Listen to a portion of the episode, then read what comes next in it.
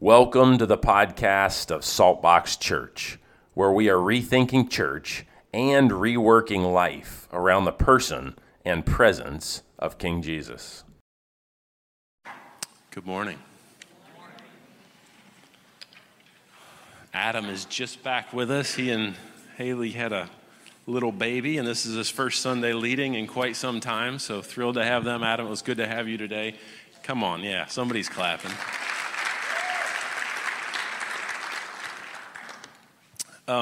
If you're new with us, I'm Michael Mattis. I pastor Saltbox Church. If you're joining us online, either actively on YouTube or Facebook, or even in arrears, I want to say a big welcome to you. We are just excited to be here. We're excited about what God is doing in our time, in this season, in this day, in our church, and even in our hearts. We've been looking at the book of John, and we're getting to the last few chapters. I'm in John 14. I'm in the last couple chapters of John 14. And I think I'm supposed to say something before I even jump in. I'm going for it. Let's see. What am I supposed to say? Ukraine. We raised $3,000 to give to Ukraine. That's pretty good. Yeah, that's pretty amazing. We partnered with a sunflower farm in, I think it was Rocky Point or Leland, and all that money went right over to Ukraine. So anyway, way to go, guys. Way to be generous. Praise Jesus. Okay, I am in John 14. I'm going to pick up in verse 15, and I'm going to go all the way to the end of verse 31. We're going to do what we always do, which is read the word and attempt to understand sort of what Jesus is saying, why he is saying it, and then we're going to do what we always do or attempt to do and pivot into allowing him to then interact with our hearts, our lives, our relationships in and through what the word says. Yeah? Okay, so after we read it, I'll share some things as we go through it, but then I want to open this door, and it's this big kind of challenging door. One author that I like actually calls the third person of the Trinity, now who's that? The Holy Spirit, the forgotten God. Which I think is interesting, forgotten God. Holy Spirit often either is misunderstood or makes us uncomfortable, and that's what the Lord Jesus is introducing here. So we're going to look at the text, then we're going to go simply, okay, based on what Jesus is saying, how do we be filled with the Spirit, number one. We're going to look at then what keeps us from being filled with the Spirit, number two. And then number three, we're going to look at what are a couple things that we can do as people to cultivate an ongoing relationship with the Holy Spirit. This is a theological nightmare. Here we go. Are you ready?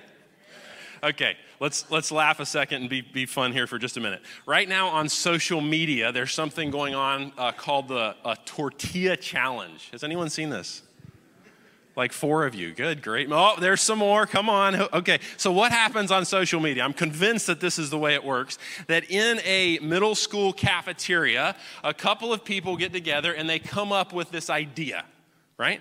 And then a couple of cool kids get a hold of the idea and post it on their, it's not even Instagram anymore. I think it's TikTok now is the thing of choice.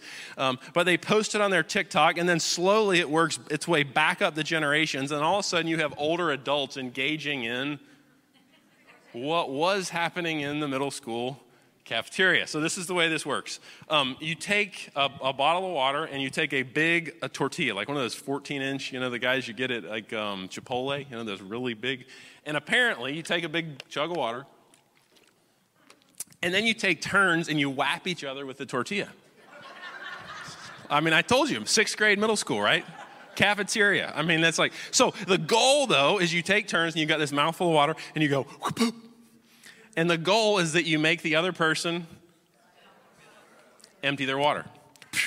Laugh. So it's like this laughing game.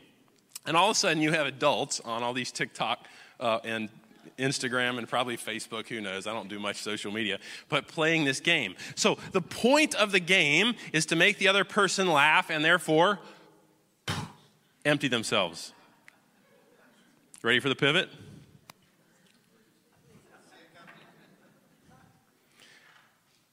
This entire message is actually aimed at you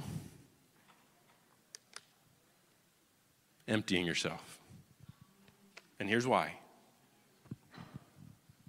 God can't fill what he doesn't own. Let's go a step deeper. God can't fill what he doesn't possess. Okay, at the end of today, I'm going to clean up. We're going to have a few things here at church, and then I'm going to go to my home. Do I ever go to somebody else's home? Like, think about that just a second. Silly analogy. Do I ever go show up and live at somebody else's house and kick my shoes off and go pour myself a glass of whatever in the kitchen? Why? It's not mine. God cannot fill what he doesn't own. He cannot fill what he doesn't possess. Again, the goal of this message is to empty so that we as people would come to this place where we actually empty ourselves so that God can. Okay, let's start there. Ready? John 14, we're picking up in verse 15. What you need to know as you head into this these are the final moments that Jesus is speaking to his favorite, most beloved people. Okay? These are the final moments. He's heading to a cross. He's hours away at this point. And this is like, I can sort of imagine the Lord Jesus on his knees when the disciples are not around and sort of going, Lord, what do you want me to tell them in these final moments? What are the things that they're actually going to remember? What are the things that will impact them most for future generations? What are the things that we need to have read and taught in the church in 2,000 years in Wilmington, North Carolina? What are the things that by the Spirit of God you want me to impart to these 12, now 11, almost teenagers, 16 to 22-year-olds. And that's where we pick this up in verse 15. Jesus says, chapter 14, verse 15, if you love me, keep my commands, and I will ask the Father. Who's the Father? God, Yahweh in their minds. And he will give you another advocate. Who said comforter? I heard it already. Come on, Barbara. Okay, we're coming back to your comforter because that's really good. You're reading King James or New King James? Something. New International. Okay, good. All right. Another advocate is what mine says, to help you and be with you forever. Verse 17, the Spirit of truth, the world cannot accept him because it neither sees him nor knows him. But you know him, for he lives with you and will be in you. Okay, so where does he live? In us. So this is all this Christian theology. It's like super Pauline. It's like Jesus in us. So you have Jesus who's fully human, fully God on planet Earth, and God is dwelling where? In Jesus. Jesus is going to go to a cross and die and then be resurrected, break the back of death, hell, and sin. At that point, when he rises, we then have the opportunity to allow Jesus to be in us. You get this idea, this mysterious kind of union of God in Jesus, Jesus being fully God, now in us. And then we introduce this idea of a spirit of truth. Okay, the world cannot accept him because it neither sees him or knows him, but you know him, for he lives with you and will be in you.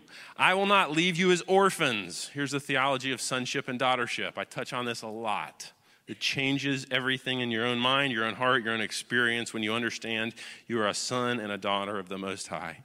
I will come to you, verse 19, before long the world will not see me anymore, but you will see me because I live, you will also live. I imagine the disciples sitting here at this moment going, what? Say it again. On that day you will realize that I am in my Father and you are in me and I am in you. Whoever has my commands and keeps them is the one who loves me, and anyone who loves me will be loved by my Father, and I will love them and show myself to them. Okay. Then Judas, not Judas Iscariot. Judas Iscariot was the guy that just left to betray him in last week's message, or 2 weeks ago, I think. He said, but Lord, why do you intend to show yourself to us and not to the world? And Jesus replied, anyone who loves me will obey my teaching. My Father will love them, and we will come to them and make our home in them. Okay, let's pause for just a minute here.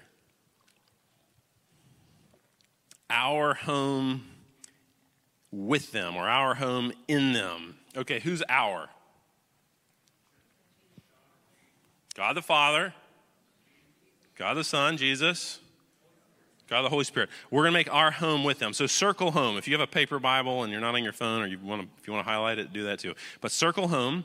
Now, put your finger there or look there at verse 23 and go back to the beginning of chapter 14. This would have been 2 weeks ago in our preaching. And I want you to look at verse 2. My Father's house has plenty of room. Circle house. Greek word here is monai. Okay, not that that's all that important, but here's why it is important. Jesus is saying, so go back to chapter 14, verse 2, my Father's house has plenty of room. If it were not so, I would have told you. I am going there to prepare a place for you. Okay, so Jesus is going where? Heaven, to a home, to prepare a place for who? Okay, so he's gone to heaven. He's going to heaven. He's saying, I'm getting ready to depart. I'm going to heaven, and I'm going to make a home, an abode, a place for you to abide, a mansion for you to live for all eternity. And then he flips it. Go back to verse 23. Jesus replied, anyone who loves me and will obey my teaching. My Father will love them, and we will come to them and make our home. Say home. Okay, this is so important because what you get here is Jesus is saying, listen, everyone, listen, disciples, I'm getting ready to go home. I'm going to go home and I'm going to make a home, an abode, a dwelling place, a mansion for you in eternity in paradise. And now your job while you are still on planet Earth, are you alive? If you're breathing, if you're alive, your job is therefore to cultivate hearts in which I can make my home on. You get that? So you get this like thing that Jesus is sort of unfolding immediately. Your job, or Jesus is saying, my job is to go and make your heavenly home. Your job is to cultivate hearts in which I can make my earthly home. You follow me? This is this transition from Old Testament to New Testament. God no longer dwells in a temple. It's why I don't love anytime we call the church or the auditorium or the room in which we meet a sanctuary, because the sanctuary is now where? Us. The temple is now where? So you become the abode. You become the dwelling place. So God's like unfolding this thing. Jesus is teaching them, and he's saying, hey, I'm going home. I'm going to prepare a mansion for you. Now you become my earthly mansion. Cultivate a heart that I can live in. So the question is then going to become, how do we cultivate that? All right, let's keep going. Verse 24, anyone who does not love me will not obey my teaching. These words you hear are not my own. They belong to the Father who sent me. I love the oneness. Father God, Father Son, Father Holy Spirit. I mean, it's such beautiful oneness. All this I have spoken while still with you, but the advocate, Barbara, what's yours say? Comforter, the Holy Spirit, to whom the Father will send in my name, will teach you all things and will remind you of everything I've said to you. Okay, let's pause here a minute, because I think to go into this, you've got to understand these two kind of foundational principles. Number one, Jesus has gone to make a home, and he has called us to make a home for him here on earth right now. You are his home. I wonder how we would live and think and move and act if we truly believe the Almighty lived in me. Whew. Okay, so comforter. This is in my Bible says advocate. Barbara's says comforter. Let's dig into that just a little bit. Comforter comes from the Latin word fortis, and I think this is important for one primary reason. The King James, which is really where yours is coming from, Barbara, was written in Old England, and it was written by some Bible translators, and they translated this. It was coming from the Latin Vulgate and the original Greek, and they took this word fortis and they translated it comforter. Now, in today's language, when I think of comfort, I don't know about you, but we were out on the beach yesterday, and it rained on us, and everybody got wet and cold. Okay, so I have these two little ones. So we get home, and everybody's wet and cold, a little bit tearful. So guess what I did? I made some hot chocolate. Okay, and we sat around. So what am I doing? Comforting. So for me, when I think of comfort, I tend to think of things like hot chocolate. I think of let's snuggle up on a couch with a cover, you know, and eat some popcorn and watch a movie. Now, I don't know if that's you, but that's what I think. I think of my grandma who knit these huge afghans. You know, it's comforting. It's comfortable. But what the King James, when they first translated this word fortis, which meant comfort, had nothing to do with that. Okay, so what it actually meant at this day and age is you're coming right off of feudal England. It was also true in Palestine in the day when Jesus lived, but you have all these bands of marauding raiders, you have people who attack, you have warlords who come in. What do you think makes you comfortable in that setting? Is it a cup of hot chocolate? Is it an Afghan? Here comes Pharaoh and his armies. What makes you comfortable? Being safe. So fortis actually means fortified. It means brave. It means you're protected. So what this word actually means is I'm going to send you the comforter whose primary job is to make you safe, to make you fortified, to hide you behind a wall. And not only that, but it's actually to give you courage and make you brave so that you can face all the difficulties of life. So this isn't like, hey, the Holy Spirit's here so you can snuggle up on the couch under a comforter and eat popcorn and drink hot chocolate and watch a movie.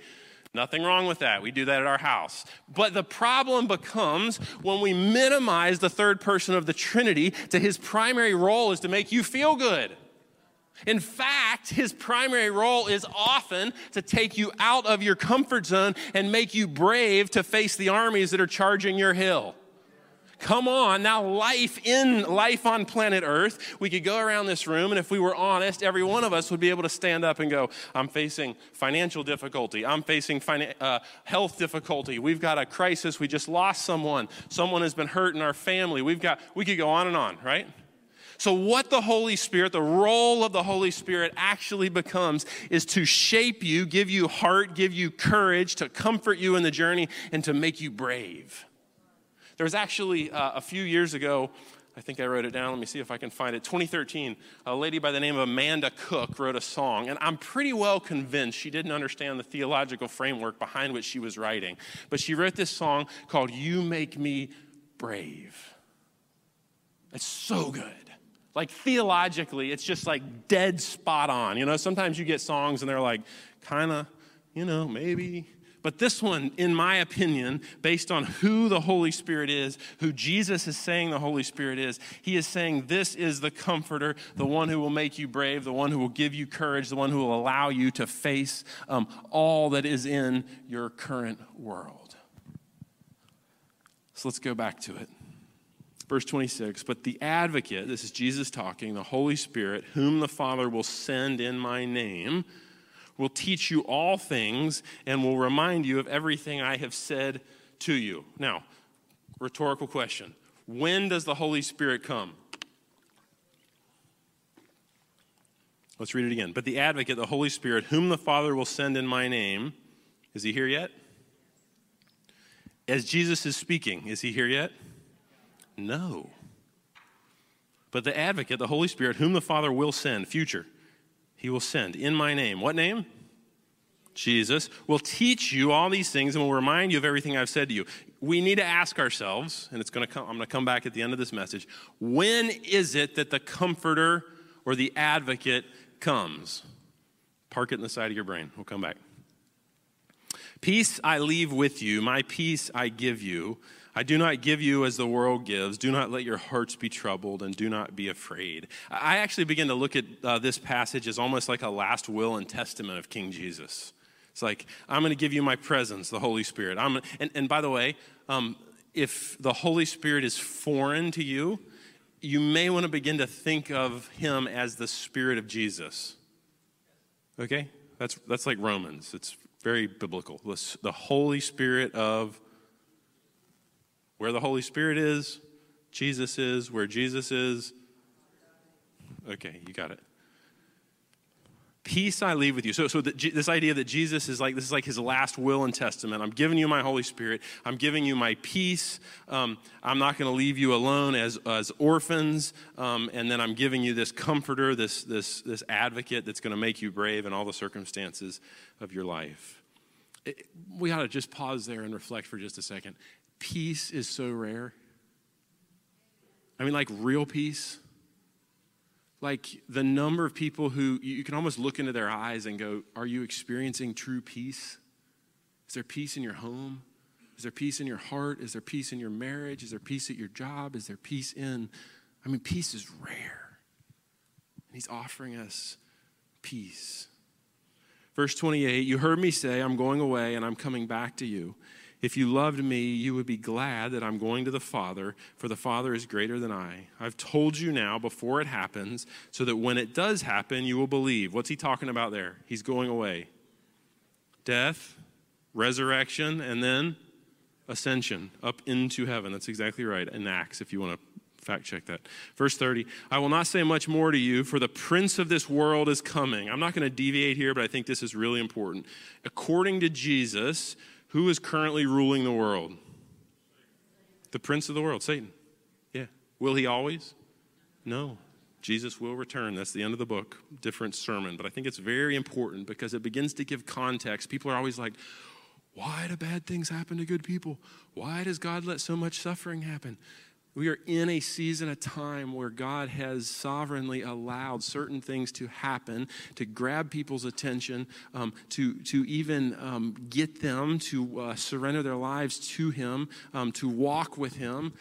Maybe we say it like this. C.S. Lewis actually used to say, God whispers to us in our pleasure, and he shouts to us in our pain. God whispers to us in our pleasure, but he shouts to us in our pain. So we're in this sovereign period of time. God will come back and set up a new heaven and a new earth, but we're in this time where there is some suffering, there is some pain, and God is still good in it, and he's about using it not only for your good, but his glory if you'll trust him and walk with him in it. Problem is sometimes we don't like what he's doing. Fair? Gotta surrender it. Okay. Keep going. Verse 29, verse 30. I will not say much more to you, for the prince of the world is coming. He has no hold over me, but he comes so that the world may learn that I love the Father and do exactly what my Father has commanded me.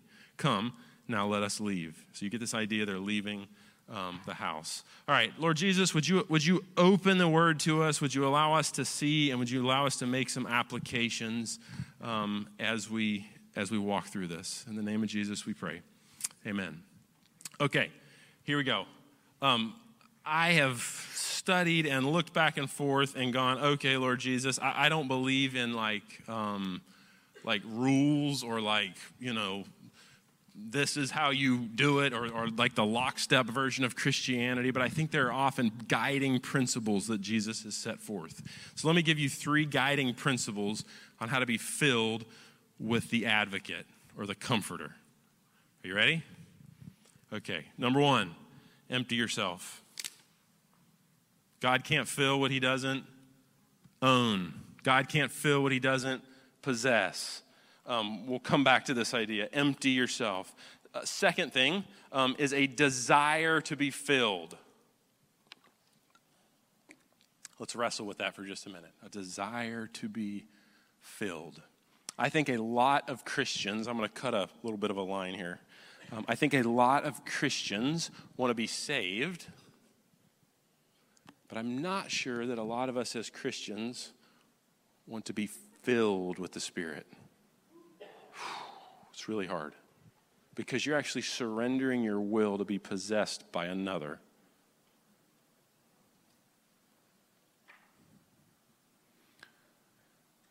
In the book of Acts, we're not going to go through it, but in the book of Acts, when people come to Christ, there's two scenarios that unfold. Sometimes people come to Christ and they're filled with the Holy Spirit immediately. Sometimes people come to Christ and it's not it's days or weeks or sometimes months later that they're actually filled with the Spirit. So theologically, is the act of being filled with the Spirit the same as the act of giving your heart to Jesus? Not quite. Can it happen at the same moment? Yes. Does it always happen at the same moment? No. So I would generally call the act of being filled with the advocate, the comforter, a second work. Okay. So let's keep going. Number one, empty yourself. Number two, a desire to be filled. Perhaps just circle this. I think many of us as Christians don't truly have the desire to be filled because of the cost of what we will have to surrender to him. Like, it's costly, and we'll open that in just a second. And then the third thing is you've got to ask. Empty yourself, desire to be filled, and thirdly, you've got to ask to be filled. Now, this is like a present active. Ask and keep asking, desire and keep desiring, knock and keep on knocking, and the door will be open to you. So it's like this, it's this seeking, it's this asking, it's this desiring, and it's keep on asking. Okay, pretty simple, first three. Let's pivot a second into what keeps us from being filled with the Holy Spirit. Okay.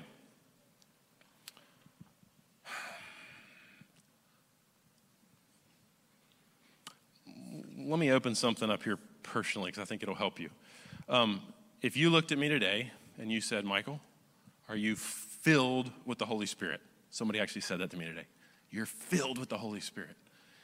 I didn't answer, but here's how I would have answered. I am progressively recognizing how much of myself I am filled with. Just being honest. That's what happens in my marriage. That's what happens with my kids. That's what happens at the business we own.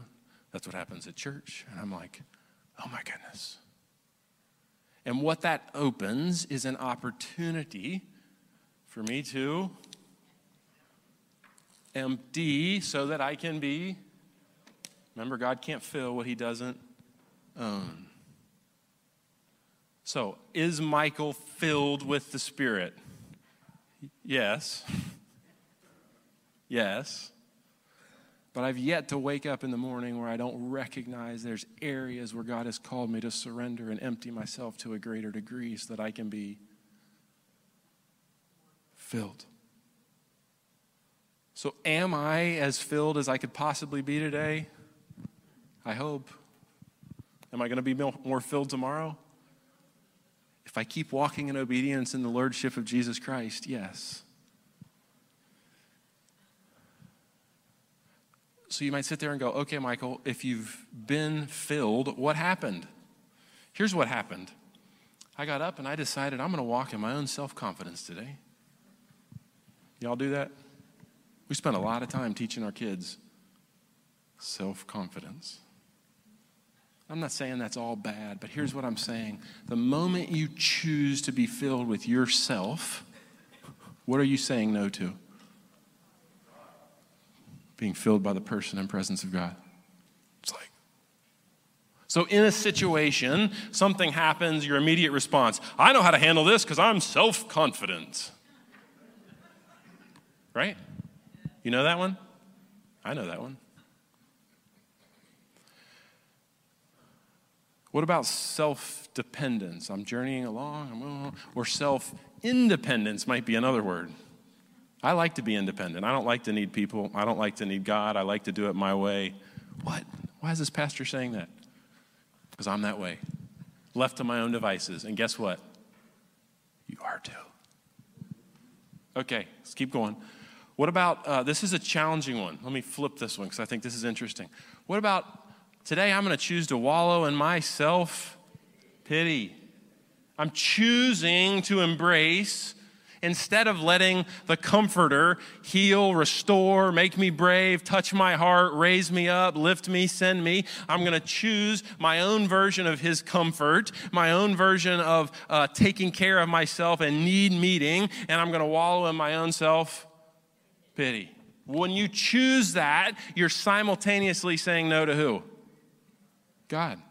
It's like, oh. What about self-aggrandizement? Pride. What about self-love? I want it my way. I want it in my timetable. I want it when I want it. I want it how I want it. What about self-admiration? The moment I embrace in self-admiration, oh, Michael's really something. What happens? Come on, you do it too. I'm being silly and I'm giving you like these vulnerable moments. But the point is that you would actually begin to look at it and go, man, I've never even thought that when I engage in this, filling myself with my own self, I'm simultaneously rejecting God. And to the degree that you begin to actually empty yourself is the degree that he can begin to fill. Okay. How about this one? I think I'm going to hang in my self-security and flip the coin, insecurity today. I'm just an insecure person. Michael, y'all hear me? The moment we choose our path, our self-definition, we self-define who we are, whether it's confidence or insecurity, we're filling ourselves with what is ours and rejecting what is his. Either y'all are with me or I'm like stepping on your toes. I don't know. Okay. We could keep going, self-definition, we could go all the way down, but the essence of what I'm attempting to communicate to you is you're either going to be full of yourself or you're going to be full of King Jesus or the Spirit of Jesus, who is also known as the Holy Spirit, the Comforter, the Advocate. You're going to be filled with one or the other, but you're not going to be filled with both. Let me see if I can open up your heart just a second. I had a situation that happened right before the service. And I felt my, do y'all know what I'm talking about? Now, that for me looks one way. For you, it might look another way. For you, it might look insecure, hang your head, I'm done. For me, it might look different situations and different people look different ways. But I had this moment. There was an interaction. There was a conversation. And the me that I don't like, you know what I'm talking about? Rose up. And I went, great. I'm preaching, I'm being filled with the Spirit. And I have an opportunity to be full of Michael. I have an opportunity here to get angry, to get disappointed, to hang my head, to be insecure, to go hide behind the curtains. Or I have an opportunity to actually recognize that that's the path of the enemy for Michael. That's the path of my own self, whether it's aggrandizement or independence or self-sufficiency or self-confidence. And I can begin to bow my knee and go, Lord Jesus, I forgive. Would you forgive me for even going this route? And would you now allow me to empty myself out so that you can fill me? The idea of the Christian journey, the idea of a journey with Jesus or a Jesus journey is not that you're going to get it perfect. The idea is actually not that you're going to even become perfect as long as you live on planet Earth. The idea is that you actually appropriate the perfection of King Jesus through the infilling power of the Holy Spirit into your life. But what that requires is this ongoing bowing of the knee, letting go of your self-will and way, emptying yourself so that he can fill. It requires such humility because it requires acknowledging that you don't have it. You hear me? Like, we as Christians love to act like we've got it. In fact, not only do we have it, we're going to go tell everybody else how to do it. I'm going to tell my spouse how to do it. You hear me? I'm going to tell my kids, and I'm not saying not to teach and not to share and not to be vulnerable, but I'm saying to the degree that you rest in your own self-confidence, in your conviction that you know it and you can do it and you can make it happen and you can apply the 16 business principles that are going to make you a huge success, you are missing it. And there is this peace and this joy and this place where the Holy Spirit can actually come in and fill you, but it requires this posture of humility, not just once, but like every single day. It's not like you're working for your salvation, but I have to work at this one, to bow my knee before God and people and go, Lord Jesus, I don't have it. Would you come and empty me again? And would you fill me afresh? Like, it's powerful if you can get this. Paul and Denise say they have a place for that over there. Celebrate Recovery. Thank you. Okay. Where in the world am I? All right. So we talked about how to be filled with the Spirit. We're talking about what keeps us from being filled with the Spirit. All right. Let's now go into the third part of this, which could be the most powerful part, perhaps, if you let it. But I have 6 things. This is not exhaustive. This is some things from the text. This is things from my relationship with the Lord. This is some things that I've read. It's kind of a mashup. But 6 things that you can cultivate an active, ongoing relationship with the Holy Spirit. Notice I said cultivate. Does anyone farm a garden? We have a couple gardeners in the room. Like, it's an ongoing thing. Like, you know, you cultivate that thing. If you have a big plot of ground, you cultivate it with a hoe, you turn it over, and you know, maybe you mix some fertilizer in, and maybe you mix some soil amendments in, and maybe you mix some good fresh topsoil in there, and then you turn it over again, and then you come back and you plant some plants in there, and then what grows next to your plants? Oh my goodness, the weeds grow. And when it rains, what happens to the weeds? They grow more, and you have to walk out there, and what do you have to do? It's the same in our hearts. It's like this is the now and not yet mystery of the kingdom of God, and I wish I could fully explain it. Are you set free and fully righteous and a son or daughter in the eyes of King Jesus? Yes. If you're in him and he's in you, yes. Are you, though? Do I have some remaining sin? And after you cultivate your garden and you step back and go, man, it's perfect, and you walk out 2 weeks later and go, you hear me? That's the journey. That's the journey. I'm not saying you work for your salvation, but I am saying God is working in you and through you, and our job is to cultivate hearts that are receptive to him in such a way that he can make his earthly home in me. You hear me? This is not easy. It's not that you got to go do something. No. It's not easy because it requires a total surrender, which requires a level of humility before God and your fellow friends and spouses and work people and everybody around you that it is rare. Why are not more Christians full of the Spirit? Because it requires a depth and level of humility and surrender that is painful to come by. Oh, it hurts. Okay, 6 thoughts on cultivating an active, ongoing relationship with the Holy Spirit. Number 1, I've already said it, but God will not fill what he does not have. If he does not have your heart, he can't fill it. He can't fill it. Number 2. The Holy Spirit is a living person. It's a living relationship that can be cultivated or alienated. Do I need to say that again? The Holy Spirit is a living person and a living relationship that is either cultivated or alienated. Okay, let me give you an example like this. This is my wife, Abby, sitting right up here. I love Abby. She's my favorite human. If I am unkind and disrespectful, which happens, ask her. It happens in your house too. The problem is you might not know it. You can park that one aside. If I am unkind or disrespectful or dismissive or whatever you want to put to it, whatever adjective you want to park there, what happens in the way Abby relates to me? Is she going to move towards me? Does she want to come sit next to me and, you know, put her arm around me? What does she do? She probably just, you know, Abby's not passive aggressive, so she's not going to like get angry, but she'll just kind of hang out over here until I figure it out. And that's a good way of saying it. Thank you, Jennifer. Okay, so let's go there just a second.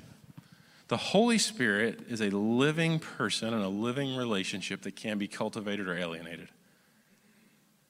If I'm living in a way that is disrespectful, dismissive to the Holy Spirit of God, is he moving towards me or away from me? You guys got to get this. This is so powerful. This is not about like performance and being saved. I'm not even talking about being saved. If you're in here and you don't know the Lord Jesus, it's okay. If you're online and don't know the Lord Jesus, that is a relationship where you come to him, you surrender your life. It's all about his grace.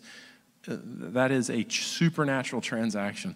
But what I'm talking about now is a second work of the cross, which is the infilling of the Holy Spirit. If you live in such a way that is dismissive to the Holy Spirit of God, disrespectful to the Holy Spirit of God, elevating your own will and way over his, what's the Holy Spirit going to do?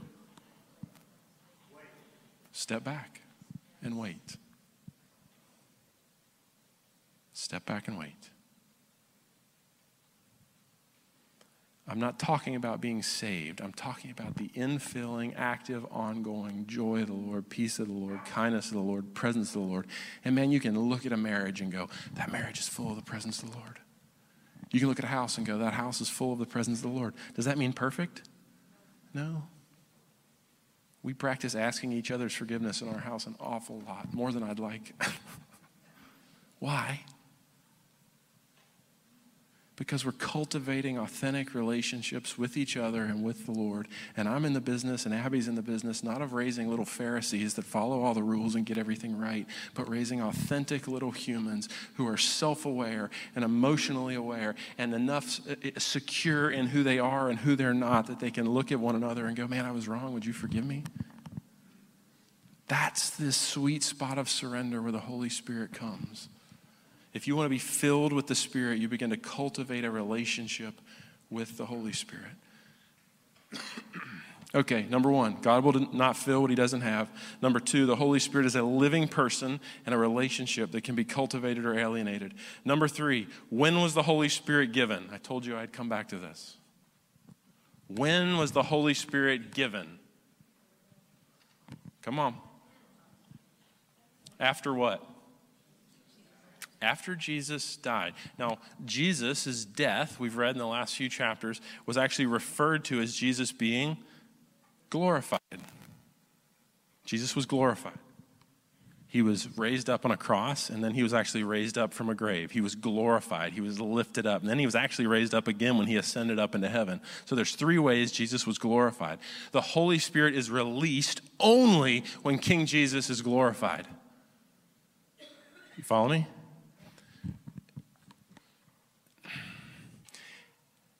He will not fill the life of any person who is not wholly committed to honoring, lifting up, and glorifying King Jesus.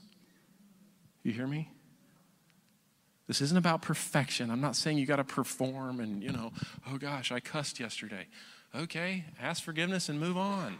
Appropriate the forgiving power of Jesus and begin to ask his power to fill your life. This is like, the Holy Spirit will not fill the life of any person who is not glorifying and pointing to King Jesus. Follow me? Not perfectly, imperfectly in the broken journey. That's enough. That's enough. Number four, this is hard. I'm like working on this one personally. Make your thoughts a sanctuary. Make your mind, your will, and emotions a place where God can dwell. Number one, God will not fill what he doesn't have. Number two, the Holy Spirit is a living person and a living, breathing relationship that can be cultivated or alienated. Number three, the Holy Spirit was given when Jesus was glorified, and he will not fill the life of any person who is not wholly committed to honoring and glorifying the Lord Jesus. Number four, make your thoughts a sanctuary. Let me tell you one little way that I'm doing this right now. You might think this is weird, but I'm going to tell you anyway. I found a couple areas in my life, amazingly, that aren't fully glorifying God. I have a dear friend, and he said to me, I asked him a question. I asked him for some feedback, and he said, Michael, you're not as gentle as you could be. It was probably a serious understatement. So here's what I did. He was right. I knew he was right. I asked for it. He gave it. I was like, oh, Lord Jesus. So I began to search the scripture for some verses on what? Gentleness. Then I write those little verses down, and I stick them on the dashboard of my car. I have a little collection of like these little 3x5 cards. And guess what they all have on them? They got verses that are areas where I'm what? Weak. And I begin to live under the holy overshadowing of the word. And I begin to invite the Holy Spirit to come and renovate my own heart.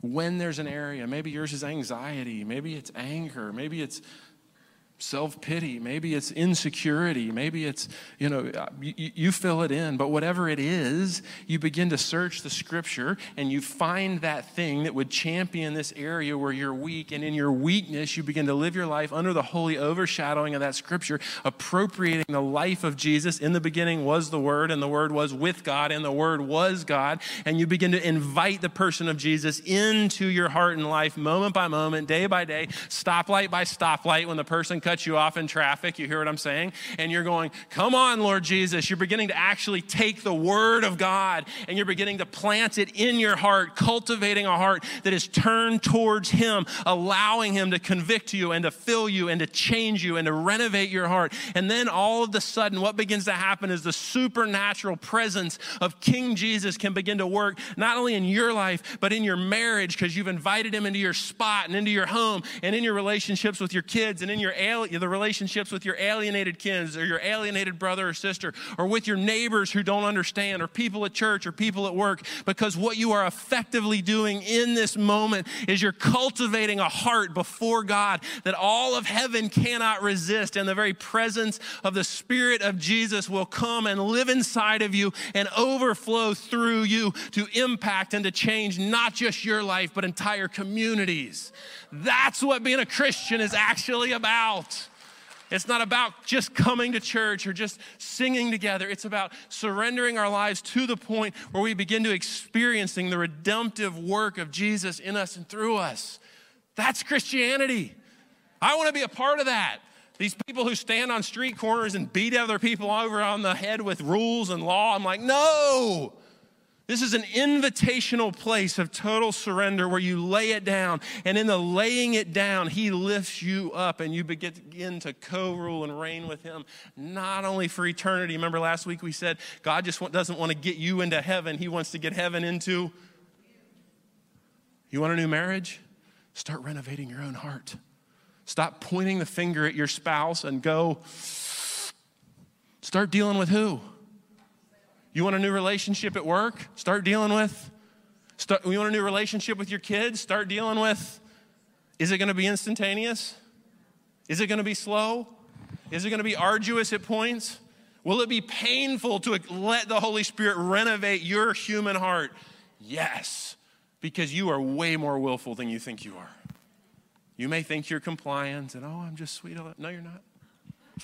No, you're not. I guarantee it. I don't care how compliant you look. I don't care how sweet you look. I don't care how good everything looks. I guarantee inside of you is this living, breathing human who goes, I want it my way. You know how I know that's inside of you? Because not only is it inside of me, but I've got 4 kids. And I've never had to teach one of our kids to say mine. Mine! It's also humbling. I've never had to teach one of our kids to lie. What do we all do? Ooh, we're going to cover the truth. We're going to spin it this way. Why?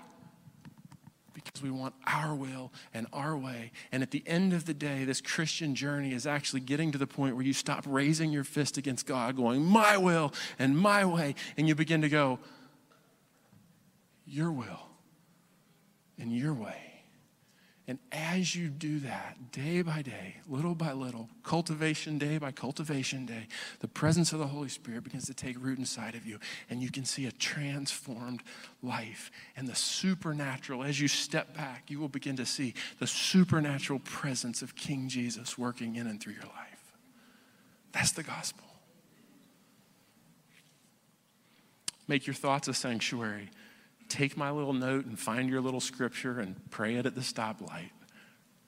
Live in it. Let the Holy Spirit live in you through it. Number 5, cultivate the art of recognizing the presence of the Holy Spirit daily, moment by moment. I don't know how to do this, just being truthful. My brain gets tugged in like 100 different ways before 8 o'clock every morning. And yours does too, right? But here's what I'm learning to do, to step back, to call a time out, and to go, Lord, where are you? What's happening? How can I participate with you in establishing your rule and reign and welcoming your kingdom into this place, into the now, and not establishing my will and my way, my rule and my reign, And in that moment by moment, sort of daily cultivating and recognizing the presence of the Holy Spirit, here's what I'm seeing inside myself. In order to recognize the Holy Spirit moment by moment, day by day, I'm having to slow down. I run really hard. My brain pushes hard. I run a business. We're running a growing church. I'm always like, ah. And if I don't throttle back, I'm finding that I am missing the Holy Spirit of God in my life. And if I can just consciously throttle back for a few minutes here and a few minutes there and different points throughout the day, I am finding that the kingdom of God is more powerfully working both in me and through me. Number 6, sit in the Word and let the Holy Spirit of God come and brood over you as you brood over His Word. It's why I call us as a church to be in the one-year Bible. Get up every morning and expect that your Father, your Abba, your Father God that loves you and is so much more kind and gracious and gentle than you think He is, has something to say to you in and through His Word. And open that up with a hungry expectation that He might encounter you. The 6 things again, God won't fill what He doesn't have. The Holy Spirit is a living person in relationship that can be cultivated or alienated. The Holy Spirit was given when Jesus was glorified, and He will not fill the life of any person whose life is not wholly committed to honoring and glorifying King Jesus. Number 4, make your thoughts a sanctuary. Number 5, cultivate the art of recognizing the presence of the Holy Spirit daily, moment by moment. And number 6, sit in the Word and let the Holy Spirit of God come and brood over your mind, will, and emotions as you brood over His Word. That's an Old Testament word. Hovered over the waters is what that means. Here's what I'd love for us to do. As Adam plays and we sing a closing song, I'd love, just a minute, you don't have to move yet, but I'm going to invite you to stand in just a second. If you want to come forward, there's a nice big place up here. You can come forward. I'm going to have our prayer team come up. You can go ahead and come up, prayer team, if you want. But what's more important, I think, in this moment and on this particular Sunday than going to a particular prayer person, which please do. If you have a specific need, come to a prayer person. But I think what's more important is that we as a people actually begin to go, Lord Jesus, I want to cultivate a heart that is receptive to you. Lord Jesus, I believe that you've gone to make a heavenly mansion for me. Now would you make me an earthly mansion for you? And whatever that next step is for you, I want to invite you to take it. You can come forward, you can stand in your seat, you can close your eyes, you can lift your hands. But here's what God recognizes is the posture of a humble, hungry heart that is surrendered to Him. And when you come before King Jesus with a humble, hungry heart that is surrendered to Him, He will never send you away. Let's stand.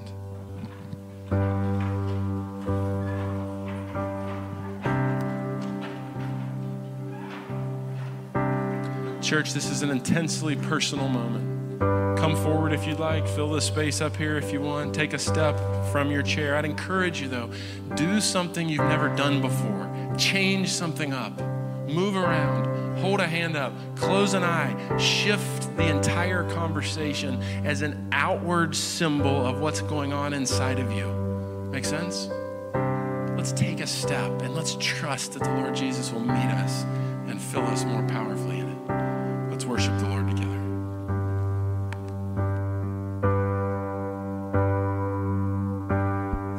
This is my desire to honor you, Lord, with all my heart. I worship.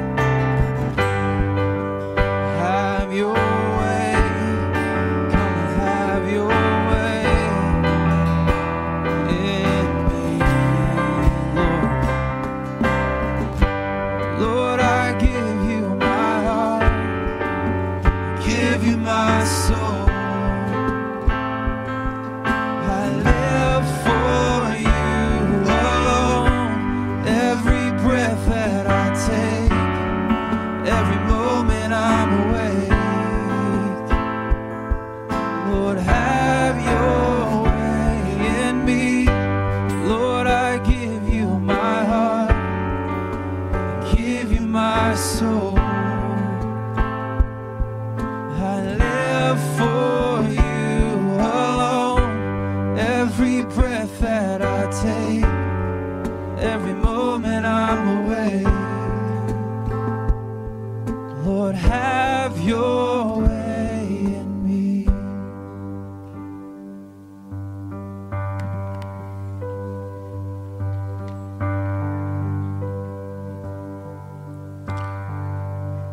Whether you're here in person this morning or whether you're joining us online, this is the God that wants to meet you in your pain, meet you in your suffering, meet you in your difficulty, meet you in your trial. And he wants to plant his heaven, the person of Jesus, the Spirit of Jesus inside of you to begin to transform your experience, your circumstances, to fill you with his joy, to fill you with his peace. If you're here and you've never given your life to this Jesus, if you're online and never given your life, put your name in the chat. If you're here, come up and pray with one of us afterwards. I'd love to lead you. It's a simple, supernatural transaction between you and him. If you're here and you go, man, I've walked with Jesus a long time. As you exit today, here's what I want you to keep in mind. Go back to the burrito wrap. It's in the emptying that you are now available to be. Say it again. It's in the emptying that you are now available to be filled. Keep that posture, keep that humility, keep that openness, and begin to practice the presence of this most Holy Spirit, and he'll meet you moment by moment, day by day. Lord, as you send us out of this church on this day, Father, would you make yourself more real to us? Would you fill us more fully? Would you make us brave, courageous? Father, would you go before us and would you come behind us? In the mighty name of Jesus, we pray. Amen. Thank you for listening to this podcast of Saltbox Church. If this content was helpful to you, please like it, rate it, review it, and share it on social media, as that is helpful to us. We believe when a person grows in their own Jesus journey, everyone around them benefits and gets better.